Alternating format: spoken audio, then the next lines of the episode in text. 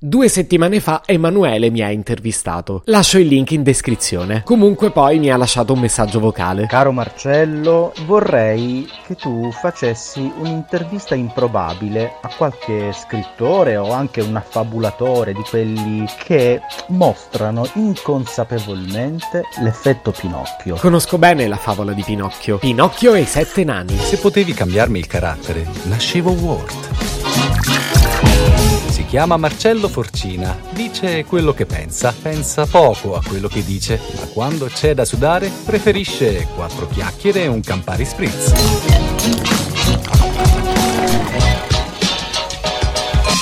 Vediamo, l'effetto Pinocchio e... Uh, boh, per fortuna poi Emanuele mi ha spiegato meglio. Che cos'è l'effetto Pinocchio? Beh, esiste questo effetto chiamato Pinocchio che riguarda non solo chi scrive, ma anche chi vuole convincerci di una bugia. Cioè, eh, chi può dire o scrivere un concetto in 10 parole e ne utilizza 20, vuol dire che ci sta dicendo una bugia. Grazie Emanuele, ottimo argomento. Ovviamente mi impegnerò a buttarla in cacciara come sempre. Ho il personaggio storico perfetto, ma non posso intervistarlo io, mi serve una giornalista preparata e ho pensato a Silvia Toffanin.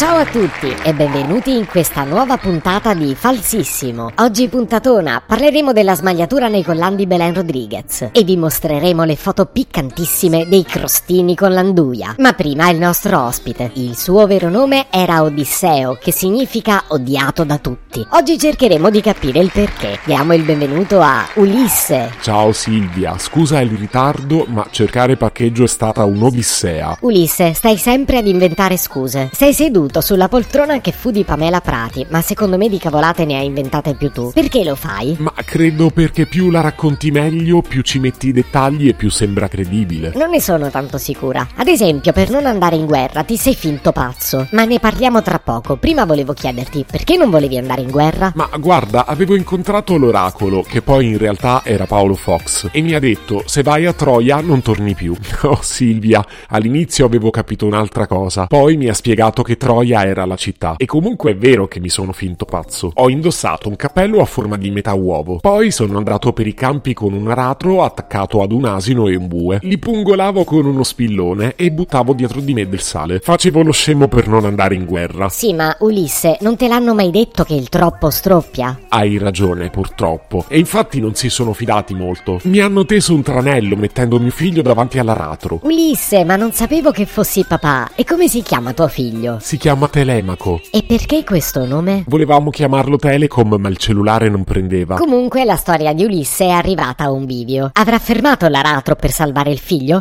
Lo scopriamo dopo la pubblicità. Restate con noi. Soffri di stitichezza? Oh, che peccato! Sti cazzi è un presidio medico-chirurgico. Leggere attentamente il foglietto illustrativo.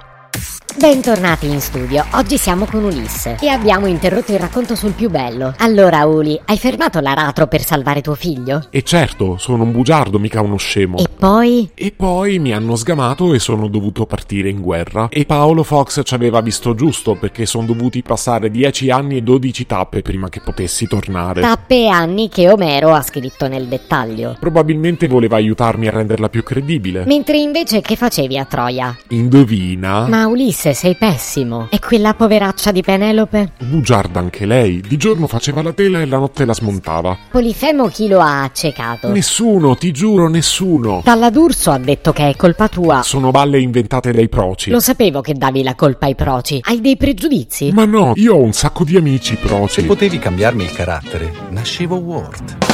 Un podcast inutile, effervescente e tossico, come una pasticca di mentos in una bacinella di Coca Zero. Questa serie è disponibile su Spotify, Apple Podcast, Google Podcast, Spreaker e sulla radio online futuradio.it. Stelline, recensioni e follow sono molto graditi. Per due chiacchiere con Marcello e aggiornamenti sui prossimi inutili episodi, segui il canale Instagram chiocciola nascevo Word oppure cerca su Telegram l'account chiocciola Marcellogram.